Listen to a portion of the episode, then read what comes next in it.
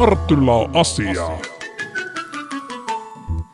No niin, ja tervetuloa sarjassa ensimmäisen Martylla on asiaa podcastin pariin. Ja ihan alkuun myönnettäköön, että elämässäni ole yhtään podcastia kuunnellut, joten en tiedä, miten tämä konsepti pitäisi toimia. En ymmärrä tästä konseptista mitään, mutta lähdinpä nyt tähänkin sitten mukaan ton kaiken TikTok ynnä muun somesekoilun ohessa.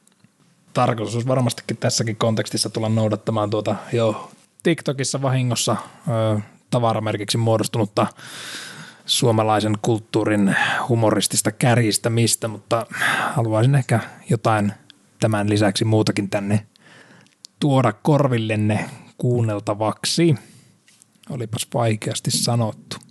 Anyways, tässä tota, niin, niin, maailmantilanteen myötä harviankin osakkeiden ryömiessä pohjamudissa, niin ajattelin vähän keskustella teille suomalaista saunakulttuurista ja muutamista tämmöistä omista havainnoista, mitä on tehnyt tähän liittyen. Ja ensimmäisenä haluan mainita termin, tai lanseerata uuden termin nimeltä sauna NPC. Ja tämä NPC on näiden nuorten ja muiden tota niin, niin boomer-ikää välttelevien – uusi hieno termi, jota sanellaan joka paikassa, eli non-player character, eli tarkoittaa tämmöistä niin kuin hahmoa, jota ei pelaaja pysty itse kontrolloimaan. No, ehkä näin niin kuin meidän jokapäiväisessä elämässä niin, niin itse mielen NPCn semmoiseksi hahmoksi, joka tulee tuolla kadulla tai jossakin vastaan, joka alkaa höpöttelemään jotain aivan, aivan tota, niin, niin, kummallista dialogia, joka voisi hyvinkin olla jostakin videopelistä. Mutta tämän poistuksen myötä, niin mitä ovat sauna NPC?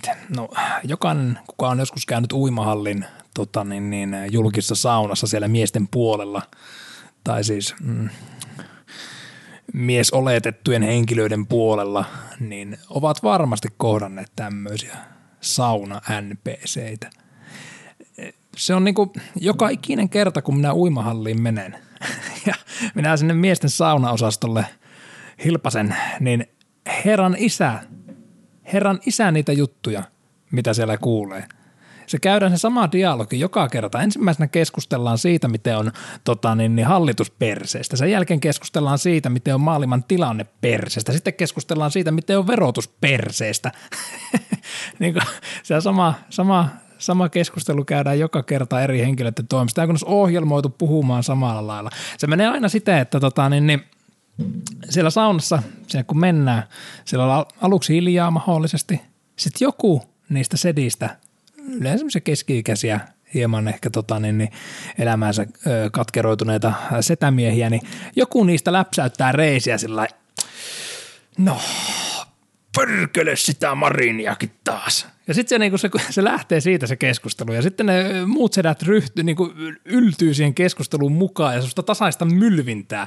Ja sitten itse tämmöisenä kolmekymppisenä, äh, kolmekymppisenä nuorella setämiehen alulla, niin siellä ei hirveästi ole sanavaltaa, eikä kannata sanoa yhtään mitään. Kaikki, mitä sä sanot, on väärin.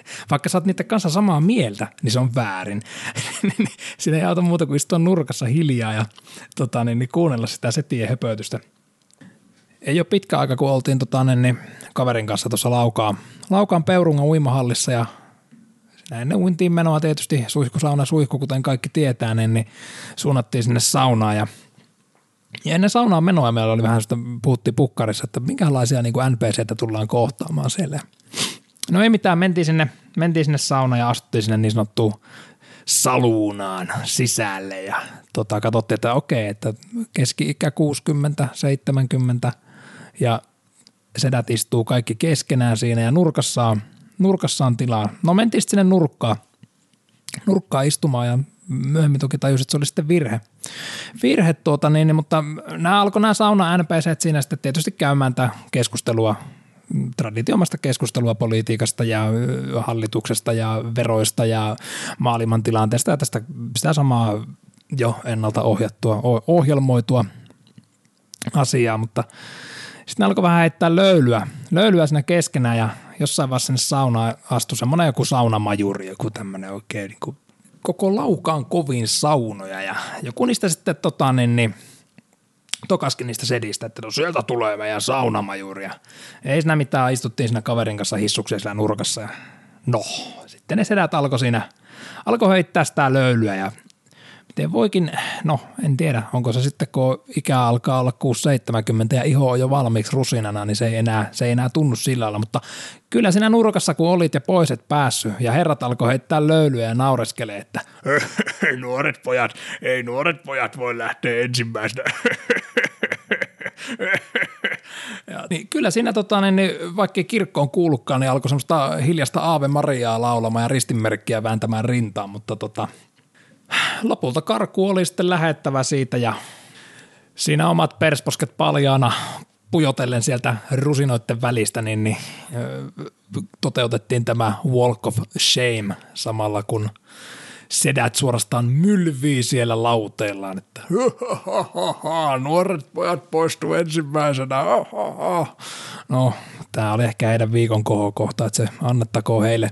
Mutta tota, aloinpa vaan jälkikäteen miettimään, että mitä jos siinä meidän kengissämme, tai no ei kengi tietenkään kengissä voi sanoa, koska ei saunassa pidetä vaatteita päällä ja tämä onkin yksi epäkohta maailmalta, johon voi palata myöhemmin ehkä, mutta eh, mitä jos siinä meidän tilalla olisi ollut jotain tämmöisiä Keski-Euroopasta Suomeen kulttuurimatkalle tulleita henkilöitä?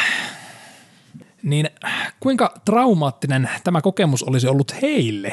Olettaen, että heidän maassaan ei osata saunoa, kuten suomalaiset saunoo ja esimerkiksi heitetä vettä kiukaalle ja pidetään jotakin vaatteen hepeneitä päällä saunassa ollessaan.